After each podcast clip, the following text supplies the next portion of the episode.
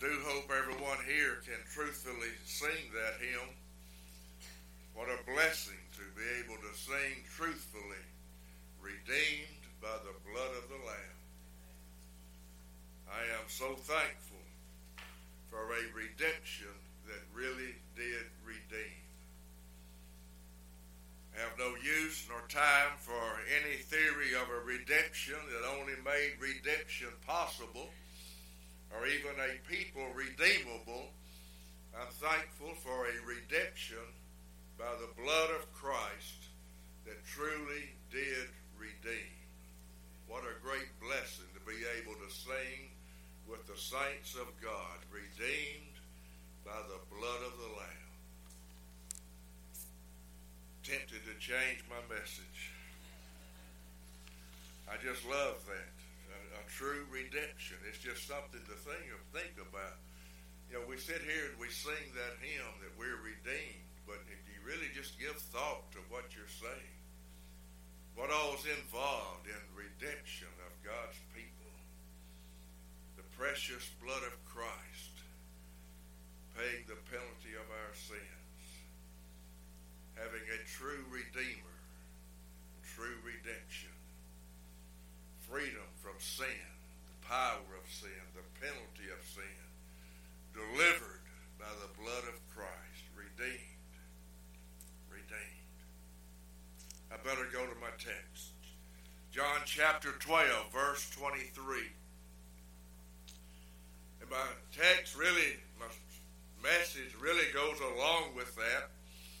My message is actually a continuation or part two of the message that I preached last Sunday on the gathering of God's people, and I mentioned this again today gathering together, and what a blessing that's going to be when all of the redeemed of the Lord are gathered together in glory with our Savior, with our Redeemer, the Lord Jesus Christ.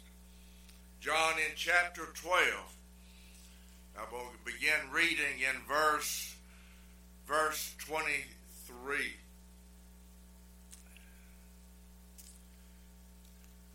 Jesus answered them, saying, The hour is come that the Son of Man should be glorified. Verily, verily, I say unto you, except a corn of wheat fall into the ground and die, it abideth alone. But if it die, it bringeth forth much fruit. He that loveth his life shall lose it. He that hateth his life in this world shall keep it unto life eternal.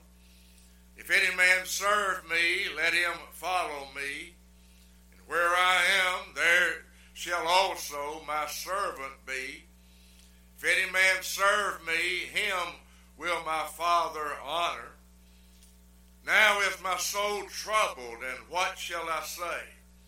Father, save me from this hour. But for this cause came I unto this hour. Father, glorify thy name. Then came there a voice from heaven saying, I have both glorified it and will glorify it again. And the people therefore that stood by and heard it said that it thundered. Others said an angel spake to him. Jesus answered and said, This voice came not because of me, but for your sakes. Now is the judgment of this world. Now shall the prince of this world be cast out. And I, if I be lifted up from the earth, will draw all men unto me. This he said, signifying what death he should die. If you would focus your attention upon the words in verse 32, the words of Jesus Christ, he said, And I, if I be lifted up from the earth, will draw all men unto me. I pointed out in the message last Sunday, and I've pointed out here on numerous occasions, when you read a phrase like the latter part of verse 32, you need to give it consideration. We know just by experience, we know by the Word of God, not every man, woman, boy, and girl that's ever been born into this world is effectually drawn to the Lord Jesus Christ. If that were true, if, it, if they were all drawn unto Him, hell would be an empty place. But we know that there are those who leave this world and are consigned to that place called hell, where every unbeliever who dies in that state finds themselves, even as that rich man. You remember the account of the rich man and Lazarus. He died, and in hell he lifted up his eyes, being in torment. That man was never drawn to Christ. Therefore, when you read this phrase in verse 32, if I be lifted up from the earth, will draw all men unto me. How do you understand that? How can you rationalize that with the knowledge that there are now people in hell? All men are not drawn to Jesus Christ. Some live their lives in rebellion to Jesus Christ and they die in that state. The answer to the question is very, very simple. The phrase, I will draw all men unto me, is not all men without exception, but rather it is all men without distinction. Without distinction of race, cultural, national, it does not matter whether it's Jew or Gentile, bond or free. People without distinction are drawn to Christ. All people without distinction. It cannot possibly mean all men without exception. And we need to have that understanding. But I want you to notice in the scripture, and we'll get to our text, that it is by and through the effectual working of, of God the Holy Spirit that anyone is ever drawn to the person of Jesus Christ. But we're thankful that there are those who are drawn, effectually drawn to Jesus Christ. Back up to chapter 6 in John, if you would. And I'm going to point out two very precious promises of the Lord Jesus Christ. And these are precious promises that we need to look at, understand, and surely we ought to believe. John chapter 6 and in verse 37. Jesus said, All that the Father giveth me shall come to me. That's the first promise that you find in John 6 in verse 37. The second promise is this And him that cometh to me, I will in no wise cast out. Two very precious promises. One no greater than the other. It would be hypocrisy to say I believe one without believing the other. I firmly believe that there is a people whom the Father has given to the Lord Jesus Christ, chosen in Him before the foundation of the world, chosen unto salvation. Jesus said in verse 37 there's some people that the Father has given unto me, and all of them shall come to me. He did not say he hoped that they would, or they ought to, or they should. He said they shall. This is the gathering place, the Lord Jesus Christ. All of these shall come to the Lord Jesus Christ. The second promise is just as precious and great as the first. Him that cometh to me, no matter who it is, again, no matter what their background may be, how deep they may have been in sin, anyone, anywhere, at any time who comes to the Lord Jesus Christ, he will never cast them out. He will never refuse them. You know, that's the reason we can go into the world, follow the instructions and even the command of the Lord Jesus Christ, and preach the gospel to every creature because I know no matter who it is and where they are, if they come to the Lord Jesus Christ, He will receive them. He will never cast them out. He will never reject them. People may say, well, how do you reconcile these two things in the Scripture? I don't. I don't. They don't need reconciling. They just need believing. It's what the Lord Jesus Christ said. There's no reason to wrestle with these things in your mind. Just take it as it is. He said, All that the Father giveth me shall come to me. I have no doubt that all that the Father has given him shall come to me. I also have the great confidence. Anyone, anywhere who comes to Christ will be graciously received by the Lord Jesus Christ. Again, that's just a blessing. If you can just comprehend the two promises in verse 37, it'll just uh, get rid of a lot of problems that you might have. If, if preachers would stand in pulpits today and not just preach the last part of verse 37, but preach all of verse 37, it'd be a great blessing to churches. There's churches across this, this world in our, our country that have never heard the first part of John 6, verse 37. They've heard the last part. But one, again, is just as inspired of God as the other. And we can speak the words of verse 37 with full assurance simply because Jesus did speak these words with full assurance. There was no doubt in his mind. All of these that are mentioned here in God's time are going to find an irresistible attraction in the person, work, and deity of the Lord Jesus Christ, and they shall come to him. It's going to happen in their lifetime. They cannot choose the time, they cannot choose the place, but somewhere the Holy Spirit's going to work with them. Give them spiritual life. And they're going to be drawn and attracted to the person of the Lord Jesus.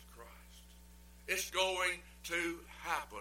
I want you to look back in chapter 12 again. Where we were reading in John chapter 12 and in verse 32 and verse 33. He said, And I, if I be lifted up from the earth, will draw all men unto me. This he said, signifying what death he should die. He signified he was going to die even as Moses lifted up the serpent in the wilderness. He was going to die by being lifted up between heaven and earth, signifying death by crucifixion he would die in that manner. But also, we find other things here that he is going to draw. I mentioned last week in uh, Genesis chapter 49 and in verse 10 about Shiloh, the prophecy of the Lord Jesus Christ. And it says, To him shall the gathering of the people be to him, Shiloh, when he comes, to him shall the gathering of the people be. I'm going to go back to Isaiah and I'm going to read in chapter 11. In Isaiah and in chapter 11 and in verse 10, another prophecy of the Lord Jesus Christ and the gathering of the people unto him. What a blessing this is to just consider. There's only one person, only one person in heaven and earth, to whom those whom the Father has given to the Son are going to be gathered together. Others might be gathered to Buddha or other false gods, false religion. But Jesus said, Oh, that the Father give, has given me, they're going to come to me. And to him shall the gathering of the people be. Isaiah chapter 11 and in verse 10. And in that day there shall be a root of Jesse. Just consider what you're reading. Which shall stand for an ensign of the people. To it shall the Gentiles seek, and his rest shall be glorious. The word ensign here, by definition, means a banner or a flag one that is lifted up. The word ensign indicates, again, by, de- by definition, a, a meeting place, a rallying point. That is the Lord Jesus Christ. Our lifted up Savior, our crucified Savior, our Redeemer is our sign of victory. Again, we rally together around him. While you're in Isaiah, look in chapter 56. In Isaiah chapter 56, and I'm going to read verse 8. Isaiah 56 and in verse 8. The Lord God which gathereth, notice that word. The Lord God which gathereth the outcast of Israel, saying, Yet will I gather others to him, beside those that are gathered to him. The gathering of the people. We'll read this again.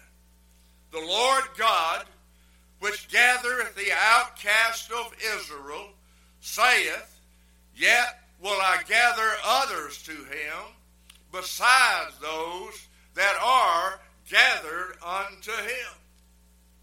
Now, when I read such words as this in prophecy, I know that prophecy is going to be fulfilled. I know that there's somewhere that this prophecy is fulfilled. He said, I will gather the outcast of Israel but there's also others that I'm going to gather also. And again, the gathering point is the Lord Jesus Christ. Go with me back to the book of John, this time to chapter 10. We'll note the words of the Lord Jesus Christ. The book of John, and in chapter 10, I'm going to read verse 16. John chapter 10 and in verse 16. Again, the words of Jesus himself. He said, And other sheep I have, which are not of this fold. Them also I must bring, and they shall hear my voice, and there shall be one fold and one shepherd. what Jesus says here goes hand in hand with what you read in Isaiah 56 and in verse 8. John chapter 10 is a, a great lesson of Jesus as the great good shepherd of the sheep, how he will give his life for the sheep. You can read that in verse 11. The good shepherd giveth his life for the sheep.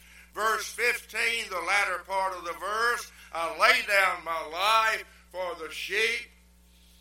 But let no one think the word sheep, as he uses it here, is confined to the people of Israel. It's not confined to the lost sheep of the house of Israel. Jesus said in verse 16, There's other sheep that I have. There's other sheep that I have. if you were singing this morning truthfully from your heart that you were redeemed, you're in that group right there. The other sheep that he has. Other than the lost sheep of the house of Israel. He's speaking about bringing in the sheep, lost sheep of the people of the Gentiles. That's where we find ourselves. How thankful we ought to be that Jesus had other sheep. And notice in verse 16, these are his sheep. He said, Other sheep I have, claiming ownership of these other sheep also. And he said, I have other sheep I have. He said, They're not of this fold. They're not of the nation of Israel. But again, the outcasts, those in other parts of the world. Notice what he said. And notice how Jesus did speak with certainty. And I'll say again, I can speak these words with certainty because he did. He said, Them also I must bring. I must bring. There's no doubt in his mind. I must bring these other sheep into the fold. Notice what he said. He said, They shall hear my voice. They shall hear my voice. And there shall be one fold and one shepherd. What a blessing when you read and are able or enabled to believe the words of Jesus Christ. Look in chapter 11 of John, if you would. John in chapter 11. And I'm going to begin here in verse 49. John chapter 11 and verse 49. And one of them, named Caiaphas, being the high priest that year, same year, said unto them, Ye know nothing at all, nor consider that it is expedient for us that one man should die for the people, that the whole nation perish not. And this spake he not of himself, but being high priest that year, he prophesied that Jesus should die for that nation and not for that nation only, but that also he should gather together in one the children of God that were scattered abroad. The gathering of God's people. I love the word in verse 12, or the two words, gather together. Gather together. I mentioned the conversation I had with Brother Paul Brown in Thailand this morning. Janice and I have rode right beside that village. Janice said, uh, playing hot down where the school is, that village there. She didn't hear the conversation. But she knows the, where the people are. And we rode through there many different occasions, going to a church further up the mountain. But these people down here had no regard, had no care about the services that were going on up here. Year after year. Lord blessing up here. People being saved. Church up there. Been there for several years now. The people down here in this village, less than a mile away, I guess, cared nothing about it. What happened?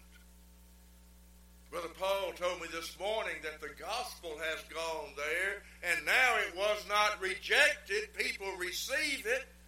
And now there's a little Baptist church there that's just been formed, and we ought to thank God for that.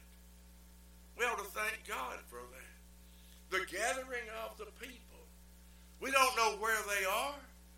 Jesus said, All the Father has given me, they're going to come, and it does not matter if they're in a village like that in a high mountain in Thailand or here in Grenada or where they are, they're going to come. The gospel's going to, to come unto them, and they are, are going to come. If for no other reason, simply because Jesus said so. That's reason enough for me. That's reason enough for me. In the book of Luke and in chapter 7, Luke and in chapter 7,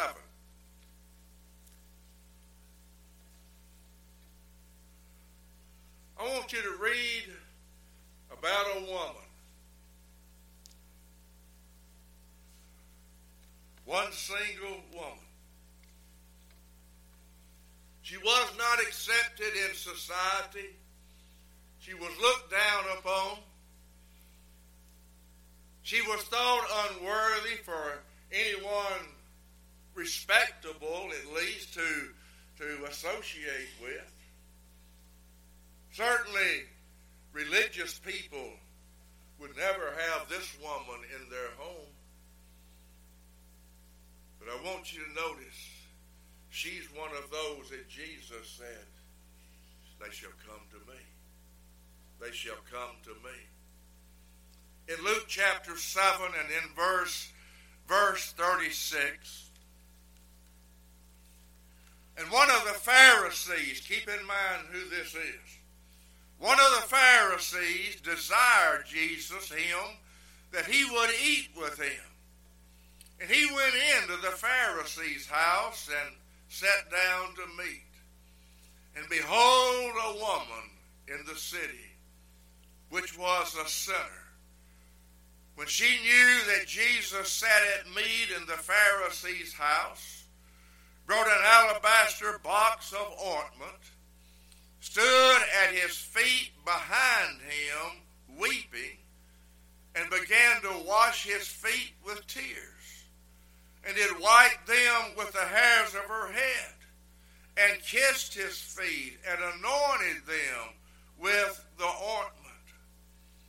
And when the Pharisee which had bidden him saw it, he spake within himself, saying, This man if he were a prophet, would have known who or what manner of woman this is that touches him, for she is a sinner.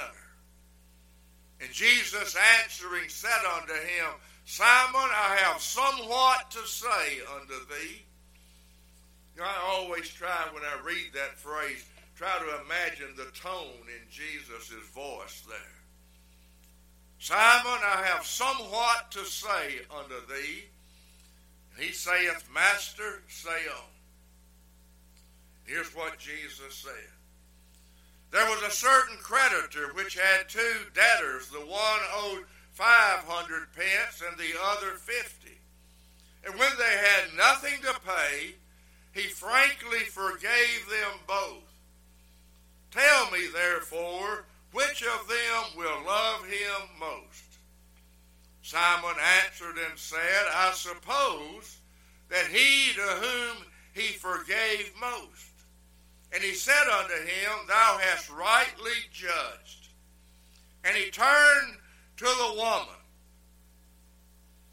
Keep in mind, she came up behind him, washed his feet from behind him. Evidently, this is the first time he sees this woman.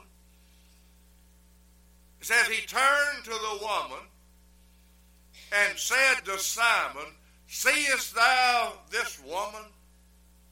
I entered into thine house, thou gavest me no water for my feet, but she hath washed my feet with tears and wiped them with the hairs of her head.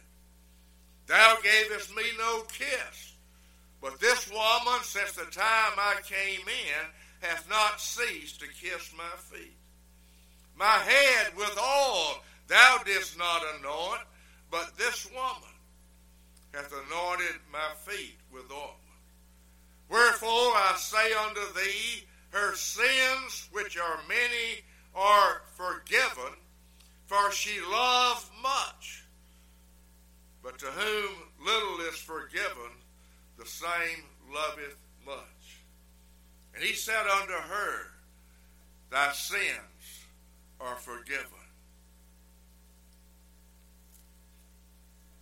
Notice verse 44. Jesus said, Seest thou this woman? Consider this woman. Speaking to a self righteous religious Pharisee, seest thou this woman? It would do us all good to consider this woman. This woman. In verse 45, he said, This woman. This woman. Verse 46, he said, This woman. He said, Simon, you need to pay attention to this woman. This woman who you view is not worthy to be in your house, but she's here. You didn't invite her. I didn't invite her. She came in uninvited, and as far as the master of the house was concerned, she just came in unwanted. But she found an attraction in Jesus, and she came to him. Did he turn her away? No. He said, Thy sins be forgiven thee. All that the Father giveth me shall come to me, and him that cometh to me I will in no wise cast out. As far as the religious world was concerned, this woman was an outcast. But she was one of those other sheep that Jesus said, I must bring in, and they shall come. They shall come. Jesus said, Seest thou this woman? This woman, I'm convinced, stands even as Saul of Tarsus in his salvation as a pattern, as an example. They will come. No matter what the circumstance may be, it'll be overcome because they shall come. And again, there will be that effectual drawing. I won't turn there, but in John 6 in verse 44, no one can come unless the Father draws. He draws. He draws. And his drawing is always effectual. If you believe otherwise, you believe in a defeated God. His drawing must be effectual. And they do come unto him. Sinners of all sorts sinners from all places. It does not matter whether it's Matthew sitting at a, a table uh, cheating people of their taxes or if it's Zacchaeus up a sycamore tree. It does not matter. They're going to come. It may be a sinner like Mary Magdalene who at one time had, had seven demons in her, possessed of seven devils. It might be a eunuch, very religious, returning from, from Jerusalem to Ethiopia, and there he is in the desert reading Isaiah. What did God do? He just uplifted a man from over here, put him out there with that one man, and the eunuch said, Who's this who's this about? And the scripture says, from the same scripture he preached unto him Jesus. It might be a Philippian jailer. We don't know who they are. We don't know who they are. We just know they're going to come. It might be a businesswoman in a foreign country out by a riverside with a few women praying. She's praying, but she's lost. And God just opens her heart. And she's able to attend to the things that Paul Jesus said, Seest thou this woman? Don't forget that. Seest thou this woman? God's people are going to come. Jesus did not die in vain. I can assure you, based on God's word, there will never be one sinner in hell for whom Jesus Christ died. He said they're all going to come. And there's the gathering of the And let me mention this before I close. I may not speak on the gathering here again. Never forget the Lord's churches. The Lord's churches. That's the gathering place. Did he not say where two or more are gathered together? Did you get that? Gathered together in my name. There I'll be in the midst. We gather together. We gather there's a hymn that begins with those words. We gather together to ask the Lord's blessings. We're gathered here this morning. We are a gathered people. The Lord sets the